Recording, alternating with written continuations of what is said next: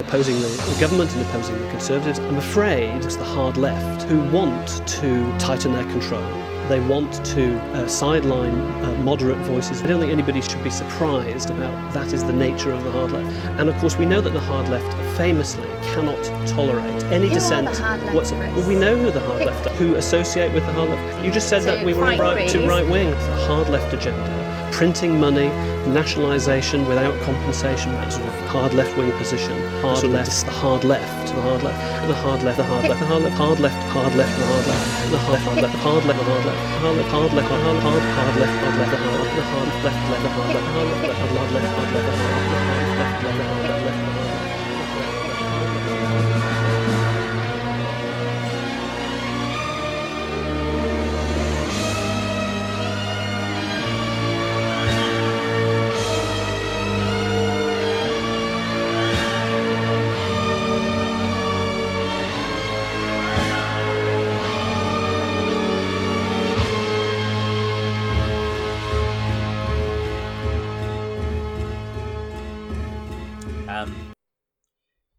yeah. Well, do you have anything to bring up now? Um, I I suppose I could talk about Dune for a while, and then we could probably wrap up. Or I don't know. What have you, you have you watched anything else? Just because I haven't really seen any of the Dune stuff. You said you got a little Um, list. I mean, I've started. Uh, I, I I've watched some other stuff, but nothing too much that's. I'm like, oh, I really gotta talk about that. Uh, Yeah. I, I watched uh, Horatio Hornblower. I, I Fuck is got- that shit?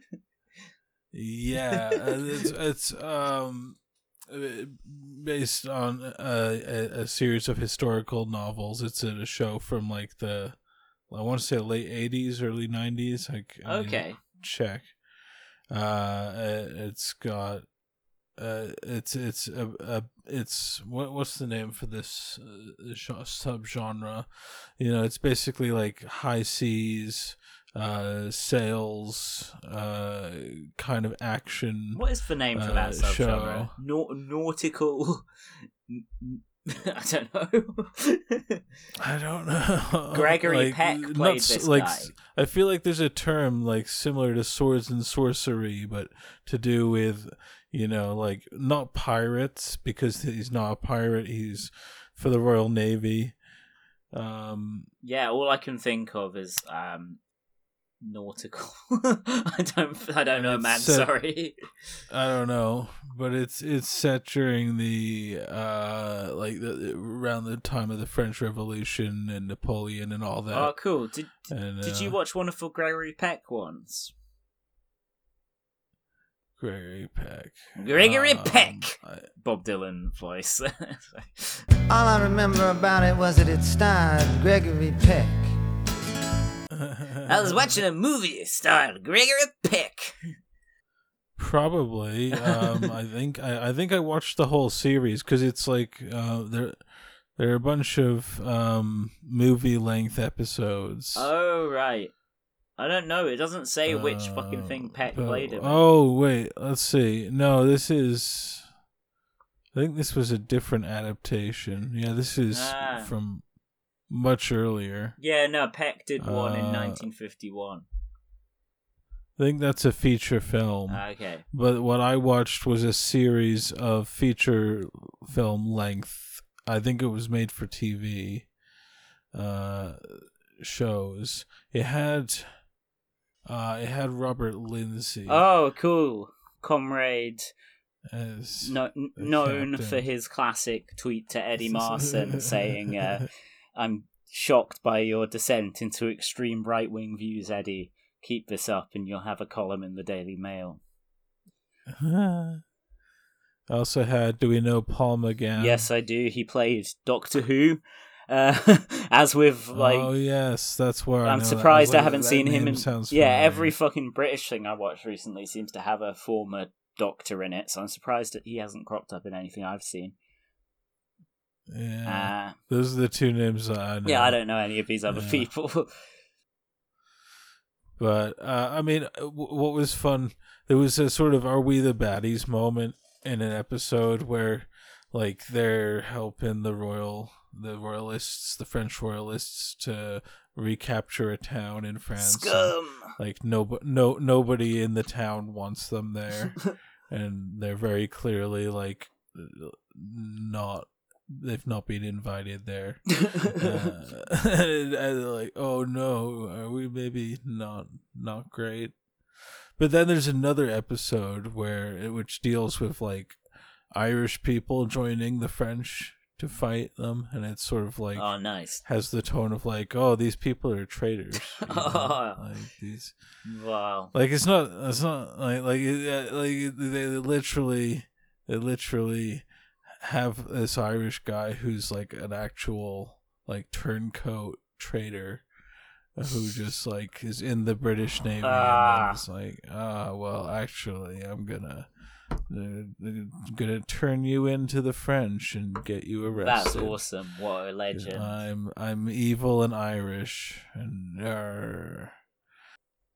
so a bit of a mixed bag, weird show. I, I, I liked I I had fun with it because I enjoy the like master and commander style like uh, sea based nautical shit. the know? nautical it's pretty- The nautical subgenre. Interesting. I see um, Philip Glenister is in that, who played um, beloved racist um, uh, police officer um, Gene Hunt in Life Life on Mars and Ashes to Ashes. Do you remember that show? um, no, I've not seen it. He was racist with a heart of gold and sexist. Look, he is a man of his time.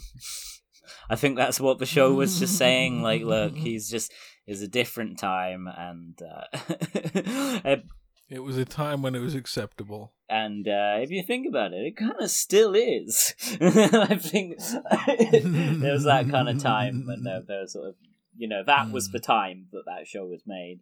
Um, I just realised that uh, I was just reading on the Southern Comfort. You know that film I was telling you about earlier, the film where the Cajuns. Yeah. It's like Deliverance, basically. Um, it- there's there's a, a subheading on its Wikipedia. Uh, change of story under Iranian censorship. In the late 1980s, Iranian state TV IRIB broadcast the film under the name Operation Lagoon. The film was shortened to 95 minutes and the story was changed. In the Iranian version, a group of US Army soldiers who opposed the Vietnam War are sent to a mission among manhunters equipped only with blanks. this is so dope. This is great anti American propaganda. The soldiers are killed by manhunters, one after another, as planned by US authorities. At the end, when the remaining two soldiers believe the US Army truck is coming to save them, the picture fades and a voice of constant shooting is heard, indicating the US ah. authorities killed all the soldiers. The film was a huge hit among the Iranian audience. The Iranian film critics believed that the IRIB censored version made more sense considering the American government's alleged atrocities overseas. like, shout out to the Amer- the Iranian film critics, a more enlightened bunch than the uh, the um, infidels. I was going to say, it sounds like an improvement. Yeah, yeah, yeah. I I would love to see that as like a historical document. That sounds amazing. I had no idea about that. Um, and I guess the Hollywood studio were just like, "You paying us, so yeah, sure, do it, whatever."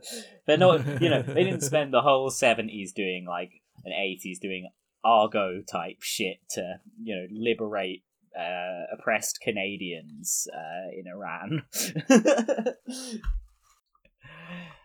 uh, yeah, um, I was just reading about this uh, TV miniseries from 1980 called Guyana Tragedy: The Story of Jim Jones, and obviously it's about the Jonestown Massacre, as you can guess. But uh, Our hero, Yeah. friend, friend of the show. But this this has like the sickest cast I've ever seen. Actually, Powers Boothe as Jim Jones, Ned Beatty as Congressman Leo J. Ryan, who's that congressman who got killed in the Jonestown shit when he went down to investigate it. Uh, James Earl Oh, Jones yeah, yeah. as Father Divine, Randy Quaid, who is now like some like crackhead Trump supporter, who as uh, Clayton Ritchie, based on Timothy Stoen, um, who is an attorney, best known for his central role as a member of People's Temple. Uh, Meg Foster as Jean Ritchie, Brad Dourif as David Langtree, based on Larry Sha- Shanked. Um, and yeah, those are all the people I've heard of. Um, but still, that's like a pretty heavyweight set of names um, to head up your fucking TV miniseries in 1980. This was when it was like totally uncool to do TV, so like fucking respectable film actors wouldn't touch it with a barge pole, you know? Obviously, now we live in a golden age of television. Now, just kidding, streaming killed it. right. There- there was a minute. There was a minute. Yeah, yeah. well, okay, so I'm just looking at Randy Quaid's Wikipedia now, and on political views, there's just a short paragraph saying that he supported Trump, believed that the 2020 election was rigged, um, and three years after the election, Trump, uh, three weeks after the election, rather, Trump on Twitter thanked Quaid for agreeing with his claim that the election had been rigged. Uh, but then also, um, like, it, there's like a huge legal issues section on Randy Quaid's Wikipedia. In 2006, Quaid, who acted in Brokeback Mountain, sued the producers for misrepresenting the film as a low budget art house film with no prospect of making money in order to secure Quaid's professional acting services at below market rates.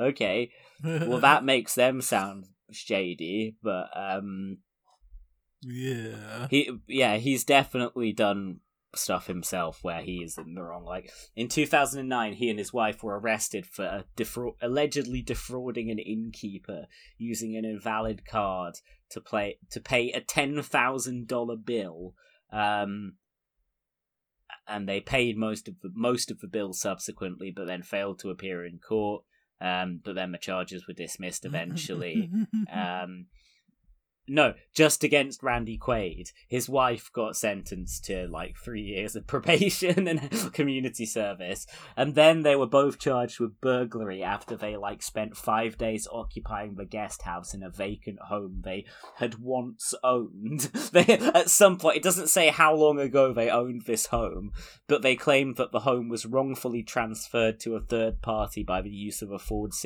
forged signature. Um, and then he tried to flee to Canada, where he sought asylum protect- protections under the Canadian Immigration and Refugee Protection Act, saying that he and his wife feared for their lives in the United States. Then border authorities arrested them for their outstanding warrants in the States. Um, and then his wife got Canadian citizen- citizenship in 2011. Uh, but he didn't. and then, um, um, yeah, he got arrested for being uh, for not checking in in Canada as a non-resident. Uh, his passport was revoked by the U.S. State Department in 2011.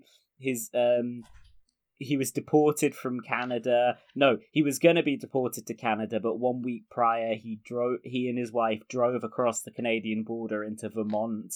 Were detained by U.S. Customs. Um, then it doesn't. Oh, then the Vermont judge found irregularities typical of these liberal Vermont judges and voided the extradition request, whereupon the Quaids were released and allowed to remain in Vermont without conditions. Um, so that's that's the last thing there. He still plans to try and no, now he's given up on trying to move to Canada and now is saying he's going to make Vermont his permanent home. So like that doesn't mention like his drug problems or anything, but I assure you, I'm not. I I don't think I just got that from nowhere. But yeah, just a little I'll take your word yeah, a little bit of Randy Sure. Quaid um, trivia there, and his uh, quite a lot of Randy Quaid trivia. Shift this disclaimer to earlier in the episode. The book that I am about to discuss, philosophy. It's the philosophy of modern song. Oh yeah, I so another thing that I've uh, consumed recently is um, cannabis. Uh, no, is this uh, book that's just come out by um, a little known music critic called Bob Dylan, uh, which is called The Anatomy of Modern Song. Um, and uh, for all of us who uh, have longed to um, have intimate knowledge of Bob Dylan's anatomy, uh, this book is exactly what we've been waiting for. No, I mean, what's striking about the book is that, like, although every word drips with Dylan as a prose stylist, uh, and in the sort of little riffs where he's kind of uh, just like vibing on the themes of a song, like she drives you crazy. Yeah, like uh, she's a mean bitch, or like he's just like vibing on, you know, just like trying to like get into the head of the character who's sing who's singing a song. Uh, those are some bad examples, and they're not very Dylan-esque. But he does do a bit, you know. So a lot of songs are like love songs, and so he he does do some of those kind of things. Yeah. Um, but like every, every word of the book is is super Dylan-y. Like it's it, it's kind of if you've read Chronicles, his semi memoir, um, you know, it's very you will recall that in his his prose stylings in this. But um, what's really strange is that sort of at no point does he explicitly acknowledge that he is Bob Dylan. he doesn't. He never talks about. Um, I spoke to the writer of the song. He's never like I played this song on tour. He he doesn't really say when I first got married. Like this song uh, played at my wedding. He he he leaves. Um, and you know he's a very private guy, so it's kind of understandable. But he leaves um so much of himself out and yet still manages to convey so much of himself and his little eccentricities and quirks in the writing. Um, it's really it's really fascinating book, and I, I have asked for it for Christmas, but I did listen to the audio book, which is read by um, Dylan himself, Jeff Bridges, John Goodman, Steve Buscemi, the late Philip Seymour Hoffman. No, no, the entire cast of The Big Lebowski is not in this, but the three principals of that movie's uh, uh, friendship group are. Um, and between this, the fact he licensed his song "The Man in Me" to that movie, and the fact that both Goodman and Bridges appeared in Dylan's film and Anonymous in 2003, I have sus- I I've begun to suspect that Dylan likes the film The Big Lebowski and possibly watches it. I think his... you might be right. I think he may well watch it on his tour bus for a laugh occasionally. Um, and yeah, like uh, it's also got like Oscar Isaac, Helen Mirren, Jeffrey Wright, uh, some some big names uh, reading reading this stuff, and Dylan himself generally shows up to read his his quote unquote riffs on uh, the the like so like his one for the Warren Zevon song "Dirty Life and Times," which is I think the only book from after the so the only song from after a year to after the year two thousand to have a chapter dedicated to it in this book he, he it's crazy. He's like he's kind of getting into the head of this Zevon character and his dirt, who's lived these dirty life and times. And he's like, your, your your penis is like a coiled pistol shooting gold. So that's not what he says, but he, he there's a lot of like explicit like penis talk in that, which is uh you know Nice. uh, ve- very interesting, and I can't possibly replicate any of these um, Dylan these Dylanisms off the top of my head. But um, yeah, I, I think it's um, a really richly rewarding book. Um, I've seen some people kind of um, taking quite like a a gendered critique of it, and I, I should point out these have been male critics that I've seen writing this. Um, but they, you know, one thing that's been brought to the attention is that, um, you know, that has been highlighted by a couple of critics is that only four of the 66 songs covered by Dylan are by women.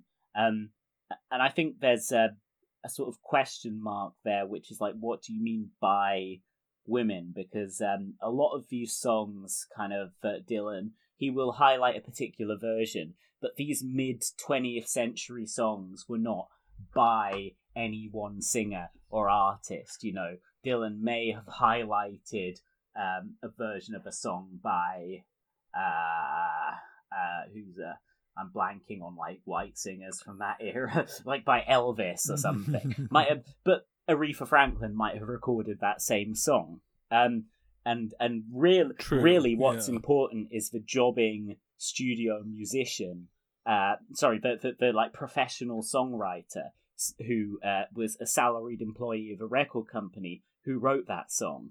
That's really and yeah most of those people were men at that point. And and and but i think that this is a self-defeating um, way of looking at the book because um, you know I, should i um, have a, a, a you know get get have a swell of patriotic outrage that i think about three british people are covered in the book uh, this is not by any means a complete picture of musical history. Um, goes without saying if you're if you know Dylan's music taste, but this is a deeply racially mixed book.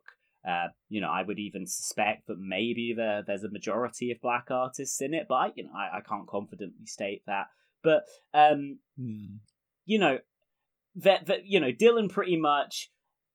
When you think of modern song, um, you think of like okay, the Beatles, the Rolling Stones. Neither of those artists feature in the book. I mean, they're passing mentions of them, sure, but um, you know, the only songs by British artists that Dylan covers are "London Calling" by The Clash, um, "Pump It Up" by Elvis Presley. Obviously, I meant to say Costello here which Dylan suggests is influenced by him. That's one of the rare. In fact, he doesn't even acknowledge that he is Bob Dylan. He suggests in in an offhand comment that this song may be influenced by Subterranean Homesick Blues. He just assumes that you know who the artist who wrote Subterranean Homesick Blues is. Um, but like, you know, who who gives a fuck, man? like, come on. Um, there's no there's no shit in here from like after the year two thousand. like Bob Dylan is an old man who is not um selecting these kind of uh who who's not like selecting the songs that he chooses to write about by any kind of criteria. Um, it just it, it's just kind of an honest reflection of his taste, which is like songs from the mid 20th century, standards, blues, and country. Um, that's what he likes. If that's yeah. not your idea of modern song, then um, you know, tough shit. um, but it's really whilst Dylan's knowledge um, and and analysis of music is is a delight. The song's real. Uh, sorry, the book's real pleasures come from just him as a prose stylist. Just uh, just the fantastically eccentric interpretations of these songs, like El Paso by by Marty Robbins. Uh, just like it's a song of genocide, a song of nuclear holocaust. it's like I can't remember what one thing that people have highlighted a lot is this one where is he is he talking about like he he might even talk about um what Cher might be her song Gypsies, Tramps, and Thieves. No, it's not. It's um, it's like a a middle. That song is in the book, but it's like uh, some kind of like innocuous middle of the road, um, like 1950s hit or something. Dylan's like, "This is the song of the rapist, the song of the pederast." it's like it's so funny. Uh, Intense.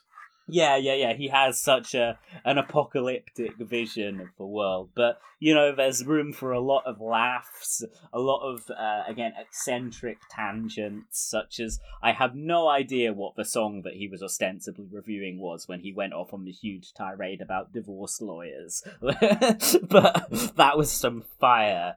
Uh, it was the most uh, inspiring piece of divorce inspired art since uh, Van Morrison's divorce themed rewrite of the classic country blues, it hurts me too.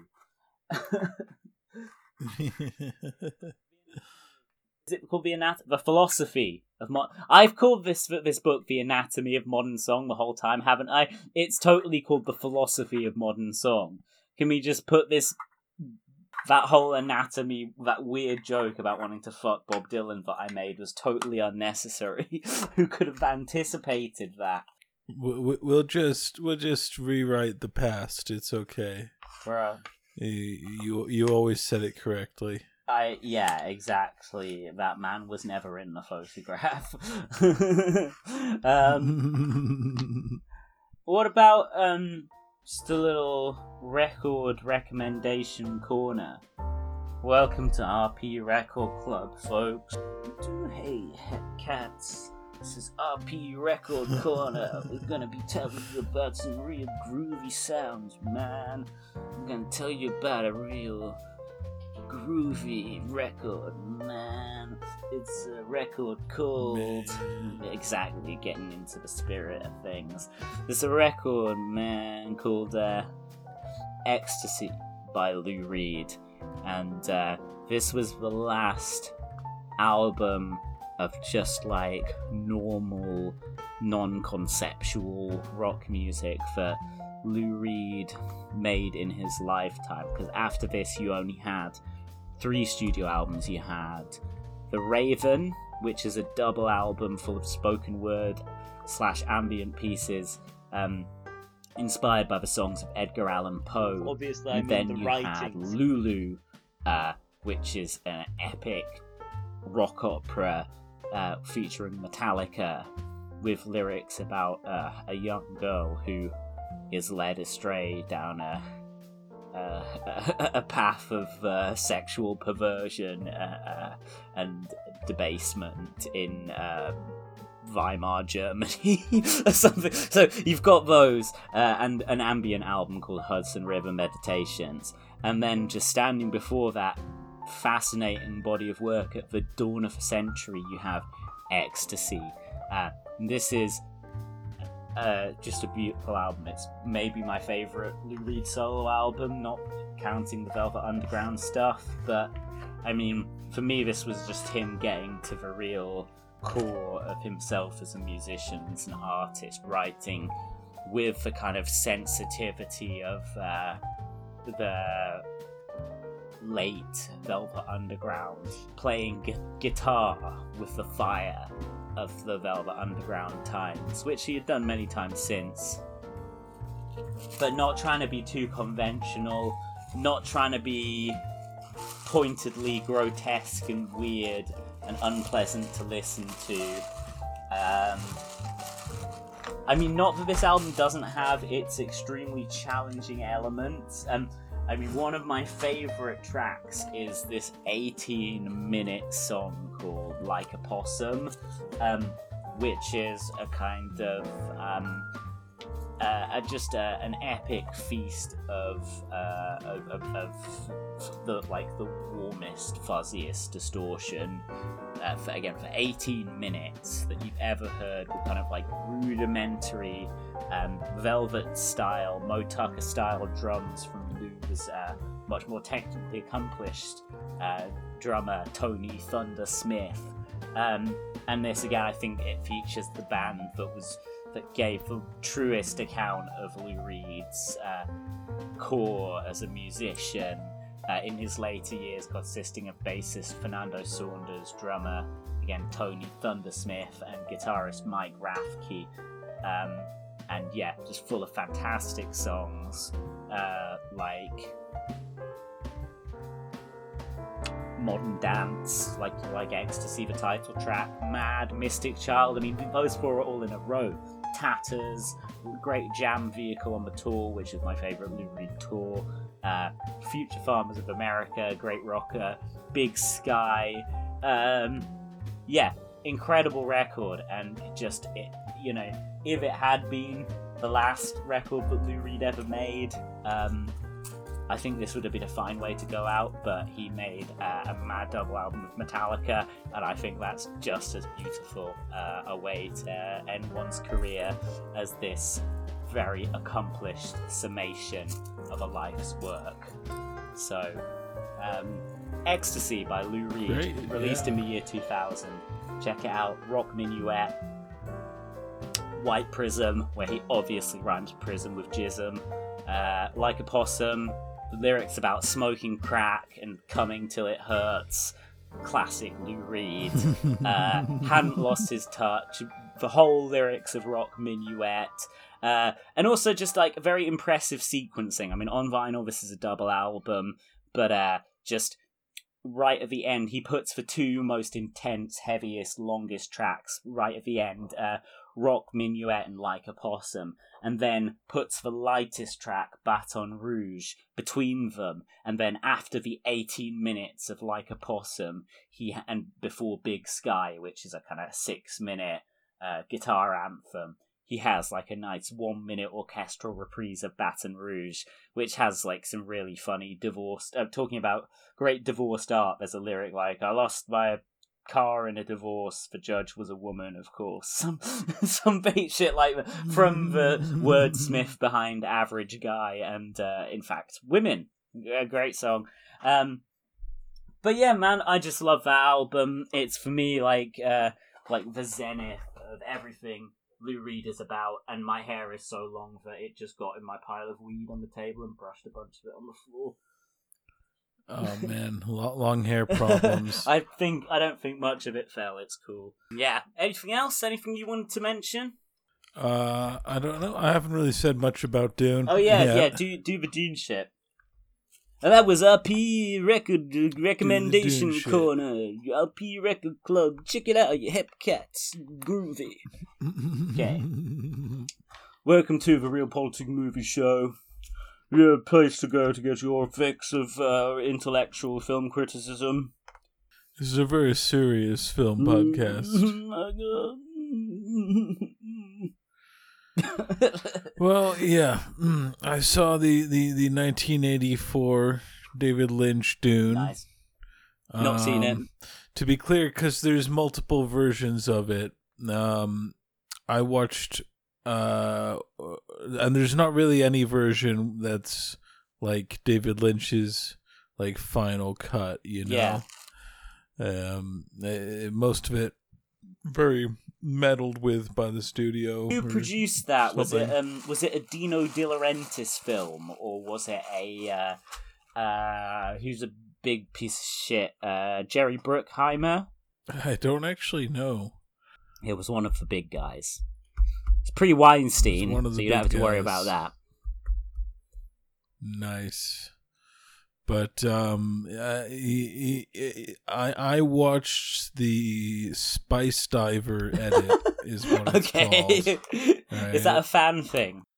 It is. It what it it combines the extent a lot of the footage from the extended version as well as some deleted scenes that are on the DVD, uh, and puts them into where they should be in the story. And it's like three hours long, so it contains everything. Tries to make sense Does it have extra of sting? that, you know. Uh it has it has a good deal of sting, you know, not not tons of sting. Is he good in but it? Enough sting. Uh, he- he's he's sure, yeah, Yeah, okay. worth watching. It's he's not a huge role, but he, he is. Uh, it's an important role. Like he's one of the, uh, like, uh, he's one of the henchmen of the bad guy. The, the cast in this film is actually pretty church, yo. You got it is. Brad, it really Brad is. Dourif, Gene, Dean Stockwell, Max von Sydow, yeah. all yeah. people who I love to see. Dourif, obviously, in Deadwood. Yeah, uh, it's it and and uh, it's it's a pretty crazy film. Um, it it, it suffers. I part of it, the the introduction is like, uh, famously pretty unclear. Okay. Doesn't really, uh, it kind of just talks about the drug spice and doesn't really like, I explain It anything must have been a blast too relevant to the story. Well, yeah, there is that. There, there, there, there's, there's also DMT is known as spice. Oh, you really? know. Um. So yeah, spice is generally like a drug-related term. Yeah, Uh, because of this movie and novel. I guess actual spice is Uh, pretty potent, isn't it? So Yeah. Uh, it doesn't allow sp- uh, you to travel faster than the speed of light, though. I don't think. No, Um, no, no, that's true. Well, you know, I, well, I don't run an Uh, apothecary. I don't know. Maybe some of it does. And here, like here, I've seen the remake of Dune. Uh, I watched uh, in the 2021 by one. by company And it man has- Villeneuve. Villeneuve. Yeah, I, I I enjoyed Blade Runner 2049 enough, but it wasn't like, you know, I don't think, oh yeah, that was a Villeneuve Nah, like joint. joint. Yeah, you know, like uh, that that was so Villeneuve. nah. Uh, no, uh, uh, it, it was it was just an adequate film, Yeah. and and and uh, yeah, with Dune, the introduction of the 2021 version is much clearer on like this is the good guy, this is the bad guy. Like yeah, there's still some nuance of, of like there is in the uh, novel. Supposedly, I've never read the novel, but uh, and in the original movie, So it's it's the uh, same story. some story, nuance, but it's pretty Like, clear. it's, the same like story, reboot. and then there's a, or it kind of is. there's a lot of the same scenes. There's a couple of things that were different between the two versions, but for the most part, I was able to be like, "Oh, this is that scene from the movie. This is that scene from the movie." Yeah. yeah, yeah. I recognize uh, uh, this is that character, that character. Yeah, yeah. Uh, so it's pretty similar. Uh, the the recent movie cuts off halfway through the book, the first book, and the the the David Lynch movie attempts to cover the entire book, but it, it, it which leads to major pacing issues because it like condenses the last half of the first book into 30 minutes at the end okay. Uh, uh, and there's lots of like montage used to just uh, be like, and then this happened, and that that happened, and the good guys won a bunch of battles, and the bad guys were defeated, and uh, yeah, it, it's not very clear in the David Lynch version at first, like who you're supposed to really be rooting for. It takes a while to be like, oh, those guys seem pretty sinister Yeah.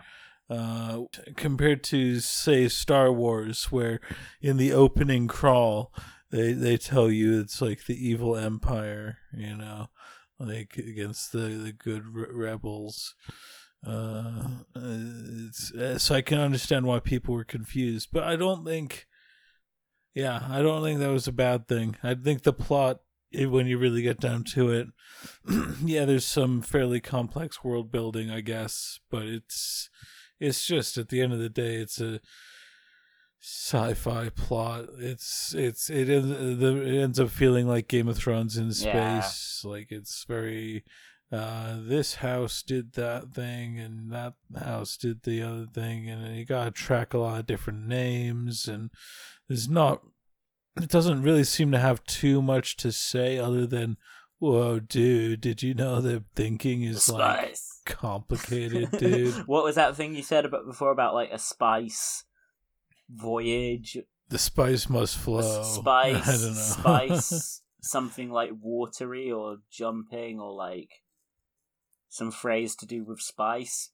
yeah, there's lots of stuff to do with spice. spice fountain. sure. Spice fountains. I don't know, man. What? Uh, Ah, maybe I just have to add the joke back in. That that thing I had just said. That's like when Paul Mason smokes spice and then jumps into a fountain to take a shit. It would have been a good re- response to something you said earlier about spice. That's perfect execution, Jack. I think we should leave that unedited. That's just, Just, golden. just, just like the Um, monarchy perfectly. executed. Yeah, I, I'll say if you got if you got to watch Dune, watch the David Lynch version. It's a lot trippier. Yeah. It's a lot weirder, um, and it, that makes it better. Uh, it it doesn't. It, the recent version just feels very same. Yeah. Like you could get a similar experience watching Star Wars or watching the recent Star Trek stuff or watching, uh, yeah, Game of Thrones. Uh, it's not really unique.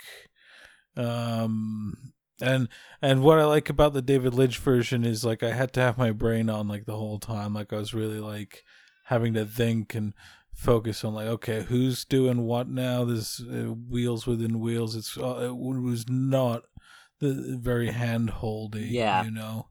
Yeah there was a lot of voiceover used instead of in the recent version they use flashback and it's a lot more like uh, it points like uh, obviously flashback can be fine but it, i don't know i feel like it, it doesn't trust the audience to know what it's referring to. Yeah. At all. Uh and yeah so watch the 1984 version. It, it's a, it's an experience. It's got some body horror elements to it. I believe i heard that uh, uh what's his name? Guy Giger? Oh yeah, yeah, Giger, H.R. Giger. yeah yeah guy yeah hr Giger I pr- i'm pretty sure i heard he was involved Oh, in the early stages of planning dude, and Rudy Um, Wurlitzer, wh- who wrote Pat Garrett and Billy the Kid and Alex Cox's film Walker. Um, he w- he would Oh, he would have written the screenplay. That would have been unreal, man. Rudy Wurlitzer was like a one of a kind guy. Um, there was some other film that he was Yeah. gonna make with Alex Cox that sounded fucking amazing, but uh, yeah. Oh, he's still alive. Actually, I said he was a one of a kind guy. Eighty-five years old and Oh, writing yeah. novels. Um, I was just going to say, with the recent Dune, it looks like they're just trying to boot up a franchise. Like they've got a TV show coming out. oh Um, yeah, there's a spin-off. I bet. Yeah, uh, hundred percent. As well as a sequel about the second half of the book, and they're just yeah, Game of Thrones in space. Yeah, hundred percent. Have you um seen the documentary from 2013, Jodorowsky's Dune? uh, It's no. about the first attempt to produce a film of Dune, which Alex um Alejandro is it Alex? Oh, yeah, Alejandro I'm Jodorowsky. Vaguely aware of the story. the uh the the wacky uh Chilean French avant-garde director of the the Holy Mountain and El Topo. Um, he was going to direct it, okay. and he wanted to use uh, Pink Floyd and the other prog rock group Magma um, for the music. He wanted to uh, yeah. have H.R. Giger designing the designs, like uh, you know, just I think. yeah. I think yeah, that would have been when Giger was no Giger was still involved in the first attempt by Dino De Laurentiis to produce a Hollywood version of the film. So Giger um, sort of was carried over from one production to the other. Um, but uh, the cast was going to include Salvador Dali as the Emperor, famous actor Salvador Dali, Orson Welles as uh, Baron Harkonnen, Mick Jagger as Fade Ralph Fu, Jeez. Udo Kier as Piter De Vries, David Carradine as Leto Atreides, and uh, Jodorowsky's son was going to be in it, as was Gloria Swanson. Um, and that's like that's unreal. Uh, funding dried up when the project ballooned to a ten to fourteen hour epic. If only Jodorowsky had just Yeah. held on to the streaming era. to just that short window in the streaming era. Yeah, they would have loved to have so much content. Yeah, that should have. Is he still alive? I think. Did Jodorowsky die? Re- no, he's still alive. Yeah, fuck it. Let's go. Give money to Jodorowsky. If they're franchising this shit anyway, just have him do a crazy spin-off uh, uh, miniseries and be like, yeah, this is like the um uh multiverse. That's why it's all different. Yeah. yeah, you yeah. couldn't cast Dali or Welles in it anymore, but maybe Jagger could play one of the older characters. Good thinking. Yeah, yeah, absolutely. And um, yeah, Jodorowsky's son is still alive, so he could appear in it. Yeah, um, no, so I haven't seen any of uh, this stuff, but I will watch the Lynch film eventually because I've seen almost all his stuff, and it seems um a shame. There is some interesting music choices in there. Some like very '80s guitar licks and Oh, stuff. you know. Dope. I wonder how much did was Lynch in charge? Toto did the music, fucking unreal. But also Brian Eno composed Prophecy theme, so that's like from the the ridiculous to the sublime. like Eno, uh, fucking great. But yeah, uh, Toto. Um, just like the epitome of 80s dog shit. yeah, yeah, Doesn't say yeah. anything about a soundtrack album uh, on here, so I can't see if there's any more detail Uh, about the music. but de- def- definitely a trip worth checking that out. Yeah, man.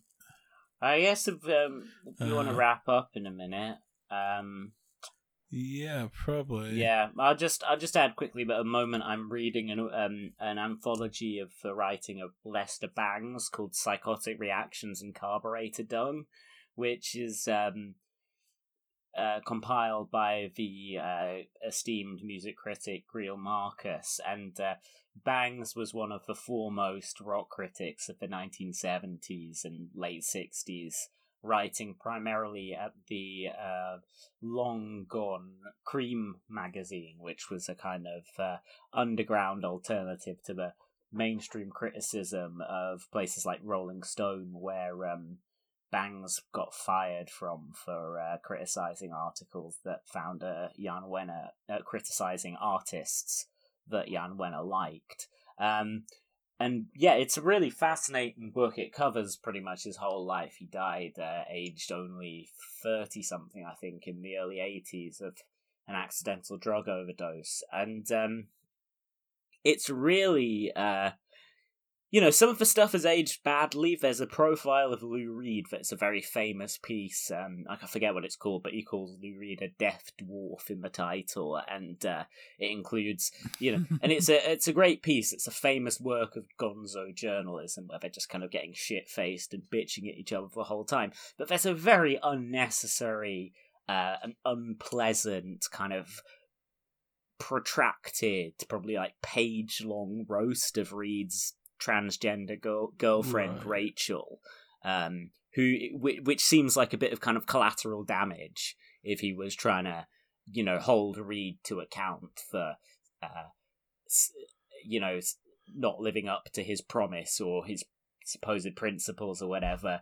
Um, you know, this was something that would uh, irk Reed basically for the rest of his life and meant that he wasn't particularly broken up about it when Lester Bangs died, which in turn would set off the breakup of one of Lou's best solo backing bands because Robert Quine, his guitarist, was good friends with Bangs. But um, I mean, there's a couple of really notable pieces that stood out. There's a great like uh, American in UK kind of uh, fish out of water, very long profile of the Clash um, where he basically makes the case that um, you don't need to actually write about their, uh, you know, very explicitly expressed socialist politics so much as you can just look at the way that they conduct themselves, the way that they treat their fans, and see that this is a band who actually believe what they say.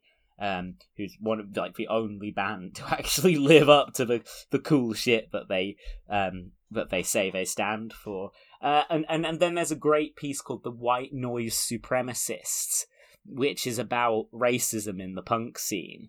Um, it was written, I think, in 1979 or in the very early 80s, and um, you know, it kind of looks. I mean, we all know obviously about the swastika being used as a dumb um, signal of uh, kind of um, countercultural opposition to uh, the greatest generation or whatever by by um, you know kind of pissing on the most uh, sacred totem of uh, their uh, kind of moral structure, which is that like we were the good guys in the Second World War. But um, you know, a few of the people wearing swastikas and stuff weren't just dumb fucks. They actually did uh, support fascism, and more to more more to that, there were there were bands that they would say racist things on stage. They would casually express racist views, and you know there were, you know, there were black people in the punk scene, but it was predominantly white, and so you know, uh, Bangs talks to um,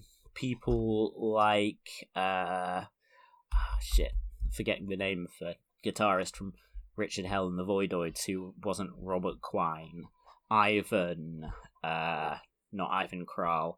Um, Ivan Julian. He talks to Ivan Julian, and he talks to some bands who, like, you know, have kind of songs that are racist and stuff, and like ask them about it. And but what's like most impressive, because this wasn't like, uh, you know, nowadays when every liberal has to kind of out, out themselves as a massive racist by flagellating themselves in some embarrassing think piece. Um, it, it, it, you know, Bangs owns up totally to his use of the N word in the past, of, of racism as a kind of shock technique. Um, you know, um, he he and he owns up to the fact that he is effectively impotent when it comes to trying to make up for that. Like the damage is done when you've behaved like that in the past. And he tells a story about, you know, some black guy overhearing him using the N word in a club, and he goes up to the guy afterwards and tries to apologize to him. And uh, the guy's just like, I've met a million fucking assholes like you before, and I'll meet a million again, so it doesn't fucking matter, man, go away. And like, um, you know it's it's a really stark yeah. like powerful piece of writing also because i'm on a big velvet underground lou reed john cale kick at the moment uh featured quite um an unfortunate bit of information in that uh he says that Nico uh, recently complained that she'd been dropped by Island Records simply for saying that she didn't like Negroes, uh, her words. Um, and um, so she'd clearly made some kind of racial remark. And I think people uh, you know, he says when Nico played Deutschland über alles on stage, we all dismissed it as oh, just this dumb fucking kraut doesn't know any, doesn't know what she's doing. Um, but then yeah, so she clearly made some kind of racial comment about just I just don't like the blacks, and then um, got dropped by her record label for it, and then she just did this whole interview that made it so much worse. That she just said all the most like terrible stuff, just like uh, saying I don't like them, they're ugly. Bob Marley, he's not uh, um he he. I think she used some kind of epithet there. She's like, he's not that. He has white features. I don't like their broad features. I'm just like, fucking hell. I mean, Nico's like persona always was a bit kind of like fascistic. Uh, just like this beautiful blonde German woman, who's just kind of very steely and you know keeps her emotions kind of like under her, uh, uh to uh, close to her chest. But um, I didn't. I didn't actually have any idea that she was a massive racist. Um, but that's just one of the many uh, facts about um punk music and alternative music from the late 60s to the early um, early 80s featured in this Lester Bangs anthology. And there's just one more thing I want to say, which is that um, early on in the book, he starts talking about the Yardbirds and he says, "Oh, they were great. I love these trashy garage rock bands of the early '60s, and the Yardbirds were one of the best." And then, in this ostensible profile of the Yardbirds, he just starts going on and on. And this is, in fact, the essay "Psychotic Reactions and Carbureted Dung," from which the book takes its name. He starts going on about the band The Count Five, who had the famous 60s rock song Psychotic Reaction.